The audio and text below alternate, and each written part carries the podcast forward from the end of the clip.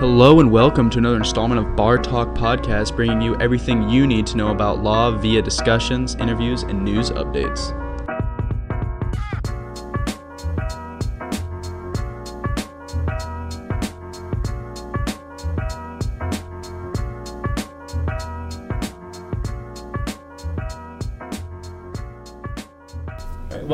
Everybody to another edition of the Bar Talk podcast. I am the executive director of the Omaha Bar Association, Dave Summers.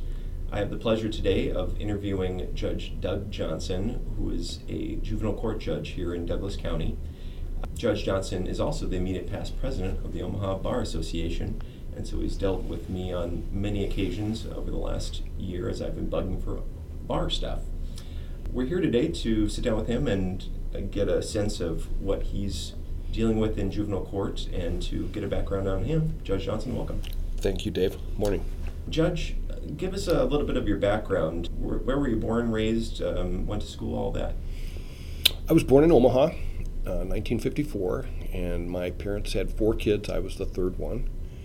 And, uh, you know, we grew up first around the cathedral area, and then we moved out what was considered out in the country, uh, which is now Keystone. And then, uh, you know, we started out at St. Cecilia's, then St. Bernard's, and then St. James as the city moved west. And so I, you know, I, I was uh, raised here and went to high school, college, uh, you know, and, um, you know, kind of the uh, classic 50s, 60s family. We, we lucked out. We didn't know how good we had it, frankly. Sure. And one thing um, in your past that's that's very unique is your time with the Jesuits. Can you talk on that a little bit?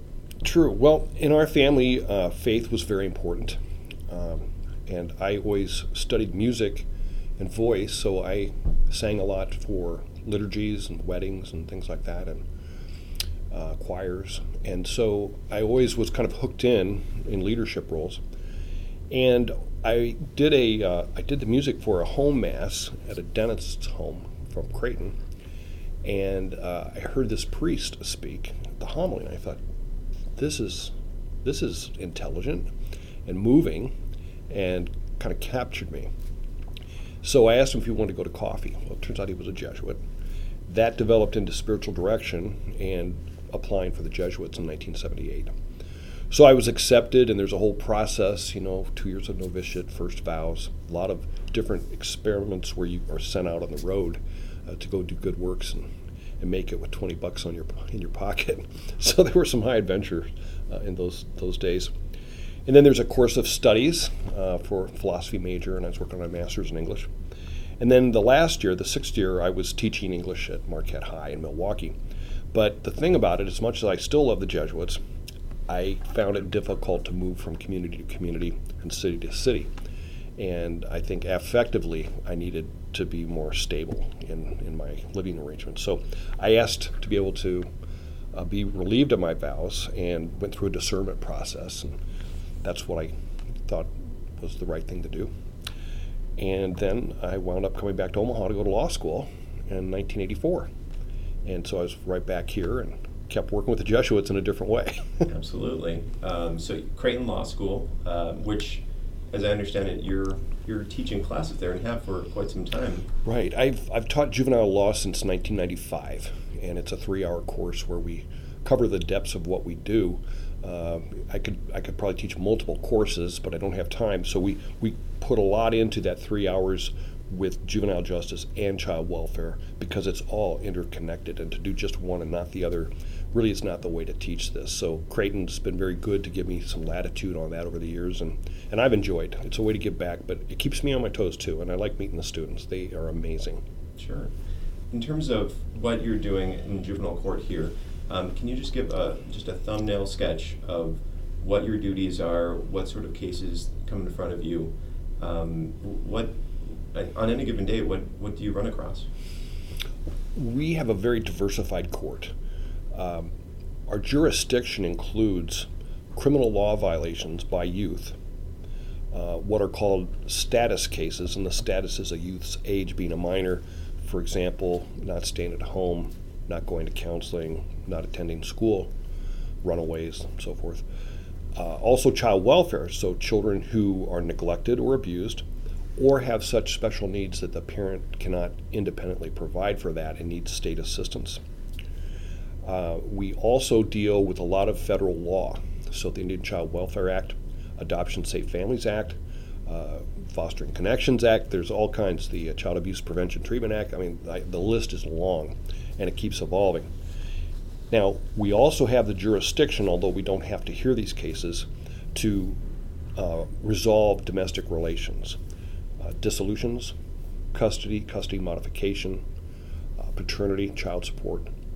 And then, uh, and I, I do those cases. Um, the way I was trained and the way I train judges is it's best to have one judge for one family so that you don't have multiple decision makers about family affairs. It's better to you know, have one judge, and also to use mediation, parenting act, and have the family hopefully resolve their own issues. That's you know, my mentor for me said years ago. Uh, the judge who rules least rules best, and I, I agree with that.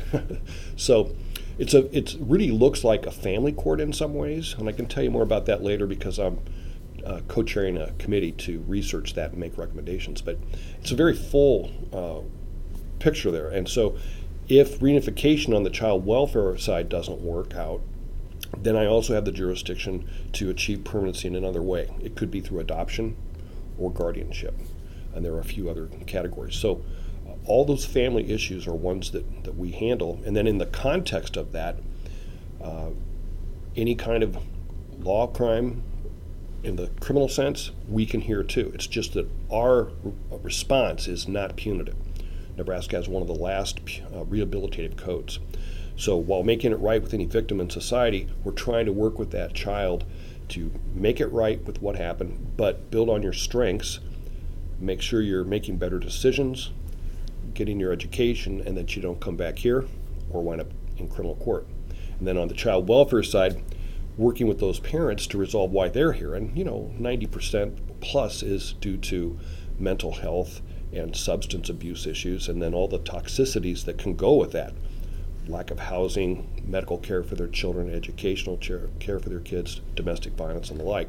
So while we are working with those parents to help them resolve those issues, we also are taking care of the children with all their myriad of needs too, just like uh, you know any good parent would. So it's it's Maslow's hierarchy, uh, starting with the bottom line first of food, clothing, shelter, education, medical care and then we try to build on that and help that child resolve any trauma. So I, I find this work exciting. Every day I come to work, I'm never bored because it's vibrant and I, I am very privileged to be able to serve these families. I, I view it a mission to, to be of assistance and improve lives. Absolutely. And um, remind me, how many years have you been on the court here? This is my 24th. I'll start my 25th year in January. And how how large is the um, the court in terms of uh, number of judges, cases heard, everything like that? I, I, understand that maybe expanding in terms of how many judges are here. Yes. Uh, the juvenile court of Douglas County is the largest separate court ju- juvenile jurisdiction in the state. Uh, we just had our sixth judge added, Matt Kahler, and we're really happy to have him on board. Um, we have, uh, you know, the greatest population, um, unfortunately, the most gangs, most school districts, uh, poverty, uh, and uh, so our in the metro here, uh, we are really busy. Um, each of the judges uh, has approximately 500 plus cases, five to 550. Um, but that that's one way to looking at it. To me, in one case, I've had multiple parents I've had even up to 10, 12 children. And so we treat each as an individual, and that takes time. So you can't just say, you know, it's one case. It's very complex cases also in that dynamic. Uh, so it's kind of funny. Uh, on occasion, when we've had a visiting judge help out if somebody was out for an illness or a surgery, um, they'll ask my bailiff or whoever bailiff it is, um, you know, did you jack up the docket today? you know, to really make it be busy. And, you know, our response is actually we lowered it to kind of break you in. So they have no idea of the volume that we do. And, and uh, while we're while we're moving as you know promptly as we can, it's got to be thorough, and that's a balancing act. But it just it overwhelms judges who are not used to the metro. Sure. To us, it's a way of life. It's what we do every day. Sure. Some of the people listening to the podcast uh, may be interested in practicing in juvenile court. We certainly have young attorneys that are um, coming through our program actually next week that walk through the courts program. Do you have any any advice for those uh, for those young attorneys that are trying to get in, or even established attorneys that want to maybe uh, dabble into juvenile law and practicing in front of court? Yes, I do. And uh, first of all, we welcome new attorneys, and we realize, like in any area of the law, it's a practice and it takes time to get seasoned. We really uh, appreciate mentors, and the bar, of course, has been part of that, and Creighton and so forth, uh, Inns of Court. But um, I encourage uh, my students and young lawyers to come and observe. Come and have coffee and observe. I introduce my staff and any of the others on the court, uh, see some of the different courtrooms and how, how it plays out. Watch trials. Uh, shadow a county attorney, shadow a defense attorney, shadow a guardian ad litem. Um, go get a tour at the Project Harmony. Go see the Douglas County Youth Center. Uh, get acclimated to what's happening. Go follow a probation officer. See what they do for uh, predisposition investigations. See what happens during duty judge week when we have detentions, um, protective custody hearings. And, and, you know, Clarence Darrow would say that's how you get tuned up for trials. You go watch them, see, watch a master do it. And I agree. I think that's the way you see some good practice. And uh, watch how the judges respond to the flow of evidence, to objections, how they treat people. Um, and you can learn a lot. So then, what I and my colleagues generally do is ask that attorney, "Do you have any experience with this kind of work? Why do you want to do this? And you know, what's your vision?" And so, for some, they might have been involved as a kid, or maybe they knew somebody who was. Uh, we have lots of former teachers, uh, nurses. There's all kinds of folks who have worked uh, with social issues in one way or another. And so you might have a preference. You know, I, I, am a nurse and I, I'd really like to work on child welfare with the baby cases. Um, I'm a pediatric nurse. Great. You know, I was a teacher. I really like teens, you know, like junior high or into high school. And so they kind of want to hone in on a specialty. Uh, some I, uh, you know, who get this experience and they're acclimated with our work and domestic work, then it's perfect for when we resolve the whole case at the end, including custody. So we've got a spot for everybody. And uh, even those attorneys that this is not their sole area, they might find they've got a client who has a child who gets involved in juvenile court, or perhaps some other, it could be a neighbor, but if they had some understanding, they can give a little bit of guidance or hook up with someone who has the expertise if, if they don't. So uh, we welcome the new lawyers. Uh, we appreciate that. Uh, the folks who work here, in my experience, really care about these families, and that's a joy for me. Uh, they're passionate in their advocacy, and they really do a good job. So we're blessed. Our bar is so good and so strong. Uh, so uh, I've got uh, a lot of folks coming through for these court observation days, and I'm, I'm, my court's always open to anybody. Uh, I, I, have, you know, state senators. I've had congressmen, senators, uh, any of the hierarchy from Health and Human Services, um, any walk of life. That I'd love to have them come. So Sure. Yeah. And you mentioned maybe moving to a family court uh, dynamic, and you also mentioned the rehabilitative nature of, of the system here in Nebraska. Can you put in a context what the, the juvenile uh, justice system in Nebraska is compared to the country and, and where we are in, in that? Um, are we leading the way? Are we middle of the pack? Are we behind, deficient in some ways? That's a good question. Uh, as you know, this is the 50th anniversary of the Supreme Court decision in re interest of Gault. And if you've if you and the listeners have not looked at that case in a while, check it out. Uh, it is so instructive about how we got to where we are at today because clearly what happened at the trial court level was an aberration of justice. No lawyer, no record, no appeal, no findings of fact, nothing to review. And he gets placed in the uh, state commitment uh, for up to 21, which was six years. He was 15. So there's there's no pardon parole, there's no review process, and that's why the Abe Fortas and the justices called it just because you're a kid, there's no justification for a kangaroo court, and I agree. So from that point, we have been on a learning curve. I would say Nebraska is ahead of the pack.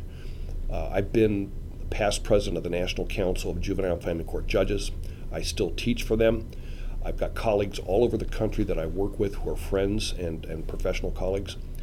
Uh, we, as I mentioned earlier, are one of the few states that are still purely rehabilitative in our juvenile code. Uh, with my students, for example, we juxtapose aspects of our current code with the original 1899 Cook County Code from Chicago.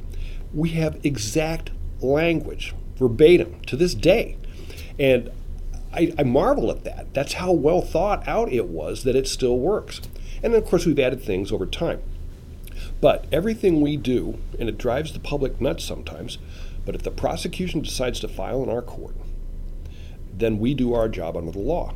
The child is not going to be detained as a disposition, sanction, or consequence. So, for some victims and some of the public, they don't like that. Well, that's what criminal court does. We that is not our mission. And so, uh, you know, you can take a big lesson from Father Flanagan in Boys Town from 100 years uh, celebration this year. He saw that back then, that if you create the right example, environment, training, and support, children thrive. And that's what we're after. So we've had great developments of the code to do some reforms in the last five, six years that have added new provisions. So, for example, the last thing we have to offer, even though it's rehabilitative, is the Youth Treatment and Rehabilitative Center. But um, now there's a process that clearly shows there's a separate hearing requesting that relief and showing that other lesser restrictive alternatives have been exhausted. That's consistent with what we do. So you first try to keep a child at home, and if you can't, then we go to more structured settings, and then that's the last one we have. So the process is unique. Uh, I was just at a national meeting uh, about what are called crossover youth. They could be in juvenile justice and child welfare. Our name for that is Youth Impact, and I co chair that. And we, we call it dually adjudicated youth. Uh, but what I've found is in California, Texas, Louisiana, Georgia, all kinds of states, they incarcerate their kids. And those judges wish they could get back to the rehabilitative mission, and they are stymied because that discretion was taken away. So we have a study that shows that our way of responding with this youth impact is working and saving money. And so we've, we've we completed five years. We're starting our sixth, and we're having some presentations here in Omaha and Lincoln with our partners. Uh, but we're the only one in the country with a study that shows it works. And it's so cool because we do it at the front end. So if you get ahead of things, you don't let them fester and boil over. Uh, so if a child's in child welfare or has been the year prior, and a new charge comes up on the juvenile justice side, there's a team who analyzes that. The youth is there, the parent's there. There's a peer to peer mentor for the parent, and there's a child or youth advocate for that child. So they are heard. And then the recommendations made to the county attorney about what to do. Well, the majority of the recommendation is add a little more on the child welfare side, maybe a little more family support, pro social activity, uh, diversion through the, the Juvenile Assessment Center. And so our partnership with the county attorney has been wonderful on this. Nobody else is doing it like this in the country. And we find that we're having diversion in the mid 80% range, 85, 86%. So we're keeping them from further penetration with a little bit of self help, and it's phenomenal. So, I mean, that gives you an idea how we keep having creative ways of responding within the parameters of our code where other judges are stuck and there's no discretion and they have to lock the kid up. And all that does is make them harder. And when they get out, there's no reentry plan, and then they just penetrate further into the criminal system. It's, it's sad. And it, you you mentioned that the focus somewhat of the studies is on dollars and cents on on how much it costs because that sings to the legislature and all that. Yes, it does. And uh, you know, funding that we've had for these programs, you know, we too want to know: are we having good outcomes, um, and does it save money? But there is a non-monetary uh, benefit that sometimes you can't measure. Like, how do you measure the value of a child who thrives. You know, what quantitative analysis can measure spirit and heart? And so uh, I want to show the outcomes and the money saving, but I'm looking at a child or a parent who's become vibrant and alive and is enjoying life. What's not to like. Absolutely.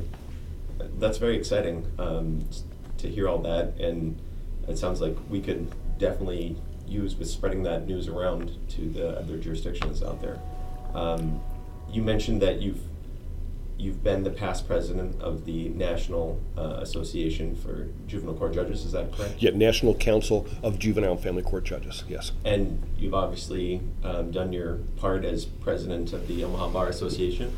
Uh, you're, you're, a you're a doer. You're a you're a joiner of these organizations. Uh, what why is it so important to to to join and volunteer all your time?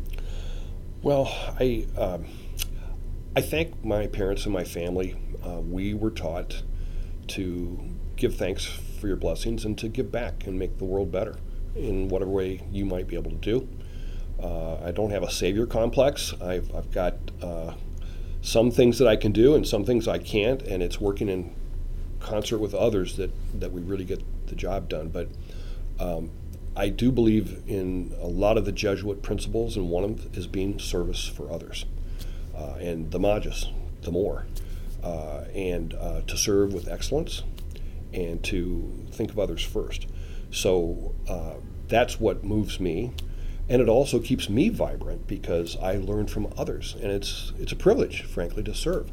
And so um, that can be done in other ways, though. Um, leadership means a lot of different things because it depends on who the individual is and what their comfort level is. But when I train judges across the country every year, I will tell, uh, well, ask, you know, does any judge here have all the services and programs that they would like to have? And of course, no one does. And I will say, do you know the one resource no one can take away from you? And they all give me a blank stare. And I said, it's you. It's your leadership on and off the bench. So when you take the bench, remember it's not about you. You know, because you have a black robe, you didn't get taller, smarter, your jokes didn't get funnier. Uh, it's service. So pipe down and leave the ego behind. And listen and give people the opportunity to be heard. Show respect, civility, that you care. And, and make sure that there's understanding. I will ask parents, what do you think about this rehabilitative plan for your, your child? Or I'll ask the child, what do you think about this probation recommendation? Um, or to mom, you know, can you think of anything else that would be of help for your child we're missing? You try to engage them and get some buy in. You affirm the least right step they made, even while we hold parents and kids accountable. And so that that modeling of civility, respect, uh, carries out and makes a huge difference. And so each judge can do that uh, while still making tough calls when you've got to do it. But we give the reasons for our decisions and you present it in a way that's appropriate. You know, we don't glare, stare, cut off people, throw files, you know, have uh, temper tantrums. That nonsense. I teach about that in ethics, and we don't need that at all on the bench. It's terrible. And fortunately, there aren't many people that do that in the country, but there are some knuckleheads. There's always the exception to the rule, right? That's true. um, here in Omaha, and you mentioned Father Flanagan, we have a very unique situation of, ha- of having Boys Town here. And um, that model, I believe they may have five different locations outside of Omaha now. For for those on the podcast, uh, I want to shill here for a moment. We are doing a Boys Town campus CLE December 9th, Friday, December 9th. Judge Johnson will be there. And Nick Juliano from Boys Town will, will be there as well. We'll be discussing some, some high level issues um, through the CLE. You've been working with Nick on other things too, and could you talk a bit about Boys Town's connection to what you do and, and what they're doing um, to better the impact on, on the youth in the community? Yes. Uh, Boys Town has been a great friend to the court uh, since its inception, and that has not changed to this day with uh, the relatively new leadership of Father Boes. Um, we partner on a lot of projects. We will have our ninth summer family picnic this June. Uh, Boys Town has been a mainstay in that. We had it on their campus for a long time, and then we've recently switched to the Children's Museum. But you know they've obtained you know food and and uh, you know all the prizes and fun games and things to have. And then our CASA program has been involved in that stronger also. Uh, and, and, so, just a wonderful partner.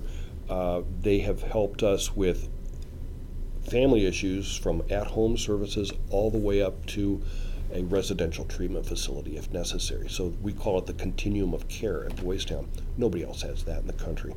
And so we're lucky it's in our backyard. And, you know, there's quite a bit of talk in recent times that is anti congregate care.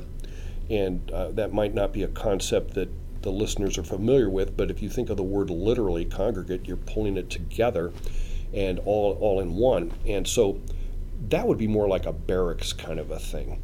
Uh, that is not what Boys Town does. It's family living. They live with a, a family teacher, a couple who might have their own kids there, and they live as a family does. They each have their own home. That is unique in the whole country. So uh, people might think that it's just another congregate care. It is not. Uh, and so uh, with the Youth Impact Program, Boys Town has been involved in that. Nick Juliano's been co-chair with me since the inception and planning it, starting it. Uh, he also serves uh, with me and others on the Operation Youth Success Steering Committee, and he's on their executive committee. Uh, he's helped with the Juvenile Detention Alternative Initiative, the uh, Crossover Dual Status project, as I mentioned, and here locally, statewide, and throughout the country, we've done presentations. We've we had our first symposium with the Robert F. Kennedy Children's Action Corps in Boston a year and a half ago. Now we're planning for our 2018 second symposium, and so we are one of the sites that is a model site that is part of their uh, mentoring group. So uh, it's a pleasure to serve with Nick and so many others uh, who are there. Um, Margaret Vosek and Jerry uh, uh, Davis and you know, uh, Bob Pick and Dr. Daly when he was there, and you know, uh, Father Boes and Father Peter. So, just a lovely crew. And I, I, there's so many others I could say. Um, don't mean any disrespect to anybody, but they've got a big crew. Absolutely, it's been really eye-opening to see their their campus and what they do. Um, as somebody who's been here since 2009, I didn't realize the full scope of it until I got over to campus and went through the tour and, and talked with people there uh, truly unique situation that uh, we're, we're blessed to have, like you said. To somebody on this podcast who wants to be more involved in moving forward the juvenile justice in, the, in their community, what what can they do to help out? You mentioned CASA, you mentioned being being an attorney, being a, maybe a GAL um, uh, in the court. Um, what can we do to help um, you and help the the courts? Well, I, I respect that uh, a lot of the newer attorneys may have young families they're starting or they're going to, and you know, families first. But to the extent they're able, uh, we've got a spot for just about everybody. Uh, I uh, encourage, please join the Omaha Bar Association. We've got committees there that work with youth. Uh, also, there's opportunities to volunteer as a CASA or serve as a lawyer or a guardian ad litem. Uh, we do have projects that um, uh, maybe once a year, like the summer family picnic, but uh, there are opportunities to make sure kids get backpacks and maybe some you know, football, basketball things that uh, uh, you know a child might not have easily. Uh, there are many, many mentoring programs that we have in our community. Deb Neary oversees a, a Metro mentoring uh, group, and I had no idea that there were so many mentorships available. Then, of course, um, that's for youth in general. There's a lot of um, attorneys I know that get involved in youth sports, uh, pro social activities in the arts, music, uh, painting, pottery, clay. Uh, some act as mentors at schools, and they will go to different activities uh, to promote reading or career path and uh, you know so there's so many things that we can do here but i think that the main thing is to whatever capacity and it could be in your church or whatever it is for you. If a child has an honest mentor role model who has nothing in of it for him or herself that could be a lifesaver for that child. And we often hear it's one person showed they care and if you show that the child matters, and I try to do that, you know, you are important. You're you've got your whole life ahead of you, and So you made a mistake. Fine. We're going to deal with that and move forward. I think you give hope. And uh, that can be in the smallest of ways or it could be in a big way. So I, I don't want to overwhelm people that they've got to be on every committee and commission and, and uh, you know, drive themselves to the end. But any little opportunity or bigger one would be appreciated. Sure. One thing that I've found in working with you, Judge, is your passion, and and you have so many passions, and I can see the energy, the the positive energy that comes out of you when you talk about when you do things that you're passionate about. And I like to promote with the bar association with our members uh, a roundedness to to what their passions are, not just working, um, but also uh, things outside of the work. You you mentioned your history with music, and y- you are a classical guitarist. Is that correct? I had to give that up, uh, but I was. Uh, I, I, I, found that I couldn't study voice to the level I wanted to do, and then the classical guitar. So I let that go. But uh, I've, and also because I've been so busy with all this work, I've kind of backed off of music. But I'm going to get back into it and uh, start studying again. Uh, but I listen to it a great deal, and my daughter is a wonderful singer. Uh, she's sang internationally and is really really doing a good job. But uh, I do love the arts. Uh, they they're so non-trauma uh, that it's refreshing. But yeah, that's one of my passions too. And a unique thing that some of our listeners probably have seen the, the articles on this, the news articles, television, print. Finnegan, a member of your staff here, four-legged uh, furry member of the staff, has become pretty famous actually uh, in the courthouse. Could you tell us about Finnegan? Well, yeah, I can. Uh, so probably 15 or more years, well, probably, gosh, it must be 20 now. Uh, I had continued to read articles about having therapy dogs in courts. And uh, I, you know, I've got this list of to-do things, and I don't always get to them as fast as I want, but I re- write them down so I remember them, and then I try to get somebody involved and delegate and move it. So I got a hold of our original CASA director, Nancy Wilson, who I knew was a dog lover, and I sent her the article. I said, Nancy, how are we going to make this happen? and she was on it. And then we started having therapy dogs come. And uh, then uh, down the road with Finnegan, uh, my wife suggested, why don't you get him to come to court and get him trained? So I asked my staff what they thought about that. Would they be willing to try it? Because we're a team, and I'm, I do not do cram downs. And uh, they were excited about it. Um, they, they said that they'd be willing to do it. And I also knew that this is one of those things that's easier to ask forgiveness than permission. Uh, I was I was just going to do it, and so I did. Uh, we became trained as a therapy team. So he started his sixth year November first, and uh, he calms everyone down. The kids like to pet him, and professionals like to pet him. The parents do, and um, he has gotten some national recognition uh, through the National Council of Juvenile Family Court Judges. I've had judges all over the country call me and ask me how they can do the same thing. And so it's been a pleasure to tell them of our journey. Uh, uh, and so uh, it's, it's, it, it, just helps relieve trauma and gives uh, some comfort wordlessly to others. And is it taking off? Have you seen uh, more and more judges yes. oh, yes, and, yes. And so, a good friend of mine, uh, Dr. Shawn Marsh, uh, he came and did a trauma consultation for our court. Uh, and he had been with the National Council of Juvenile Family Court Judges for a long time. Then the University of Nevada, uh, Reno, lured him away to get him into a tenure track. So he still consults for us. Uh, and at the last annual conference in, in July, I did a presentation about, you know, court improvement practices, and, and Shawn did one on, on trauma, and he had Finnegan there, and he showed some other courts that have picked it up.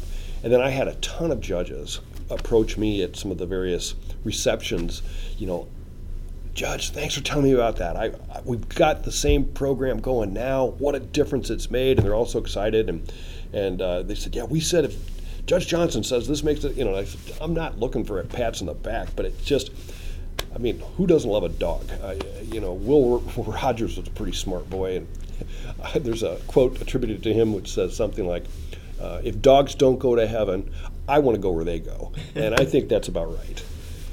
Absolutely. Well, Uh, unfortunately, I don't see him here today, or maybe he's in another room. But it's always been a fun time to come into your um, chambers here and, and pet Finnegan. He's a, he's a great for Thank sure. you. Thank you. Yeah. Um, is there anything that I missed? Well, a, a couple things. One would be, again, with this idea of coming for court observation to see some problem solving, or better term would be solution seeking uh, ways of responding to the children and families that come before us.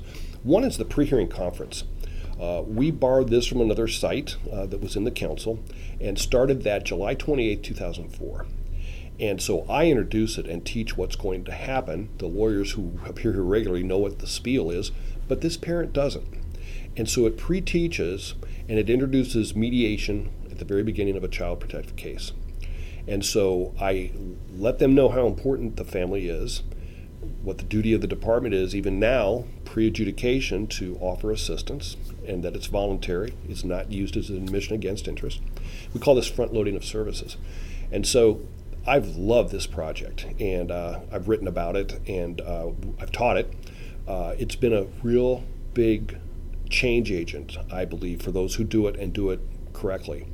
Uh, it gets the buy in, it gets the services going, and it advances the case more quickly to get children back home.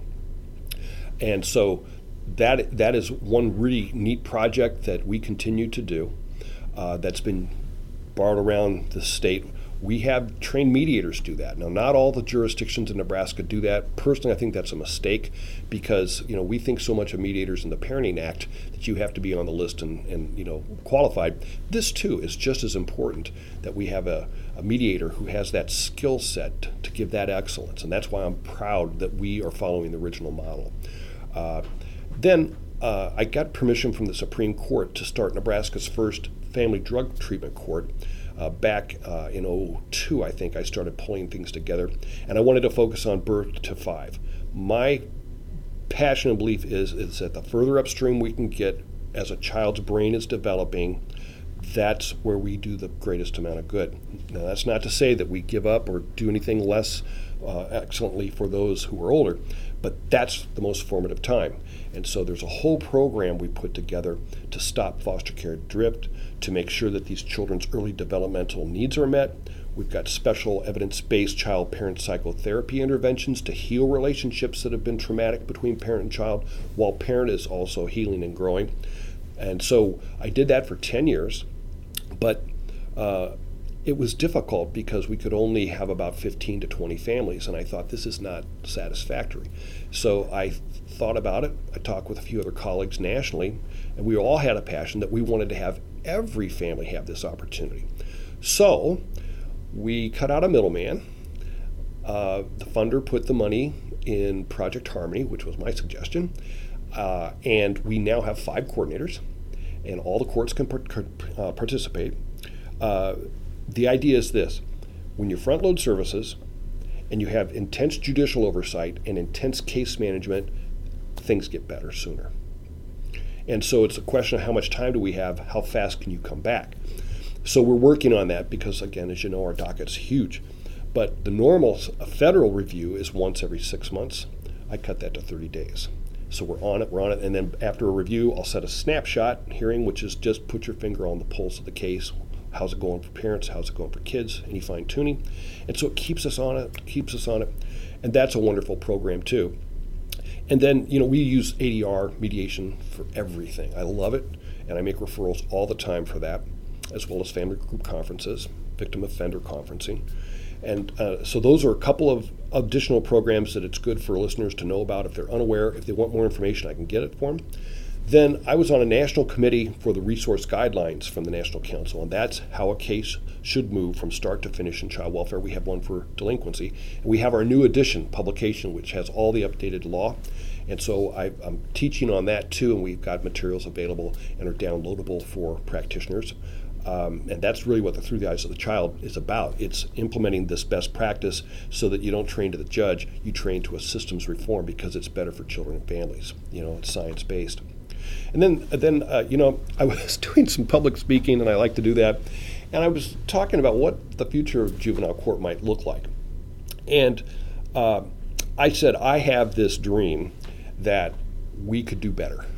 And one of the ways would be if we had family court uh, not just a name, because there are many family courts in the country that do not make a big difference. It's not the name, it's the substance. So, uh, this particular senator happened to hear me speaking, and then he heard me speaking again in the next year at the Omaha Leadership uh, Training, and said, You're going to do it, and I'm going to put in a bill. And it happened just like that. Well, Chief Justice Heavican gave me a call. Wouldn't know how that happened. I said, Mike, I was just talking. You know, I was just talking. Well, so we were able to reel it in a little bit and get coordinated with everybody. And people love the idea. Health and Human Services, probation, the, the court, uh, and I, I, do. So, um, so also did a funder. so we've got a grant, and we're working that through our child, uh, court improvement project. And I've got a team, and I, uh, my co-chair is Monica Kruger, and we are going to study um, a model family court, unified family court, have a study of what we do because, as you know, we're trifurcated between juvenile, county, and district. And you could have three touches on one family, and that's silly. It should be one judge, one family. And it should be timely and effective and, and have better treatment of these, these families and their issues. So uh, I've got to be out a little bit for a, a surgery that's upcoming. Uh, I'm going to be okay, but uh, we're going to get going uh, with some site visits after the first of the year. We've already sent them all of our law, uh, family practice uh, that we know of that we're doing now, the Parenting Act, what we do with ADR, our courts, and they're studying all that so they get the lie of the land. But they're going to come and observe. We're going to have stakeholder meetings. Ultimately, we're going to come up with a recommendation of the Supreme Court. So I'm hoping that there's enough political will uh, because this could be as bold and big as our passion and commitment is. And uh, if, if we always have the families as our focus of concern, that cuts a lot of turf because the courts do nothing more than exist to serve those children and families. Otherwise, it's just a structure, and it's not for me, it's for service. Absolutely. Um, well, that's, that's exciting. Is there a timeline for when that uh, report may happen, or I'm hoping I'm hoping by fall of next year. I, I would like to get our recommendation in before the end of the year. And is that is that going to be a public recommendation, or is that going to be to the court, and then they, they let us know what they think on it, and it's another report from the court? The latter. Okay. Yeah. I, we one of one of the things that judges are, are would do well to remember is that we don't just unilaterally charge down a path. It's supposed to be coordinated among the courts, and that's why the Supreme Court has the Problem Solving Courts Committee, sure. and we get approval to go investigate big changes like this or potential changes. Um, you know, I can't just charge the hill and uh, take it, so to speak. Uh, one question I have when we're talking nationally about an opioid crisis and everything like that, uh, I was wondering if, if, you, if you see in our local um, courts and system, is there a significant change in the number of cases, in the type of cases because of what, what they're describing as an opioid crisis nationwide? Is that something that's trickling down to, to your court, or has it has it not really changed the makeup? I don't think it's changed the makeup yet. I, I do have those cases. I do have kids who are getting into the medicine cabinet, taking pills. We, we do have that. I do have uh, parents, just as you know, there might have been a surgery, there might have been some pain management, and they get hooked on them. But uh, it's like the article on um, the impact from infancy. That's another the project I was telling you about. That's now our family drug treatment court at, at Project Harmony. Uh, I was asked, you know, what do you think about methamphetamine? And it's like, what do you mean? What do I think about it? You know, it's there with all the other drugs, and it's you know, yeah, it's bad, but it's not the boogeyman everybody thought. It's manageable uh, with the right treatment and and so I think so too with this opiate crisis. Um, I don't know. Um, everything we do is a crisis. I mean, it's polysubstance is what this is. If you talk to the clinicians, and during the week, that's why some parents don't get it. What do you mean? I've got a job, I've got a mortgage, I got a, I've got a, you know, a, car that's paid for, and I'm working, I'm taking care of my bills. I just happen to do, you know, a lot of marijuana during the week uh, I don't touch the hard stuff till the weekend. What's the problem? and and so that's that not realizing what's going on, and and so and the judges who are new to this sort of stuff, when you say you know because it came in on marijuana, do not possess or ingest marijuana. Well, you also have to tell them and don't drink alcohol. Uh, you didn't tell me that, judge. You didn't say, well, judge, you didn't say I couldn't do crack. Well, no al- no mood altering substances of any kind unless prescribed by a doctor, and then you have to keep your consults up. So you got to learn how this works, and so I I am aware in my training that it is polysubstance, and uh, it, it, could be that something hits the paper, and if that is the sizzle, then that's drug of the day. Uh, so this is the new one, I guess. Sure. New old one. that's right. Well, thank you so much for your time, Judge. Um, we really appreciate it, and uh, we'll look forward to seeing you at the next OBA event. Thanks, Dave, and I also thank uh, all the listeners, and uh, thanks for being in the bar. Thanks for your service and commitment. I think we've got one of the most outstanding bar associations in the country. Thanks, Dave.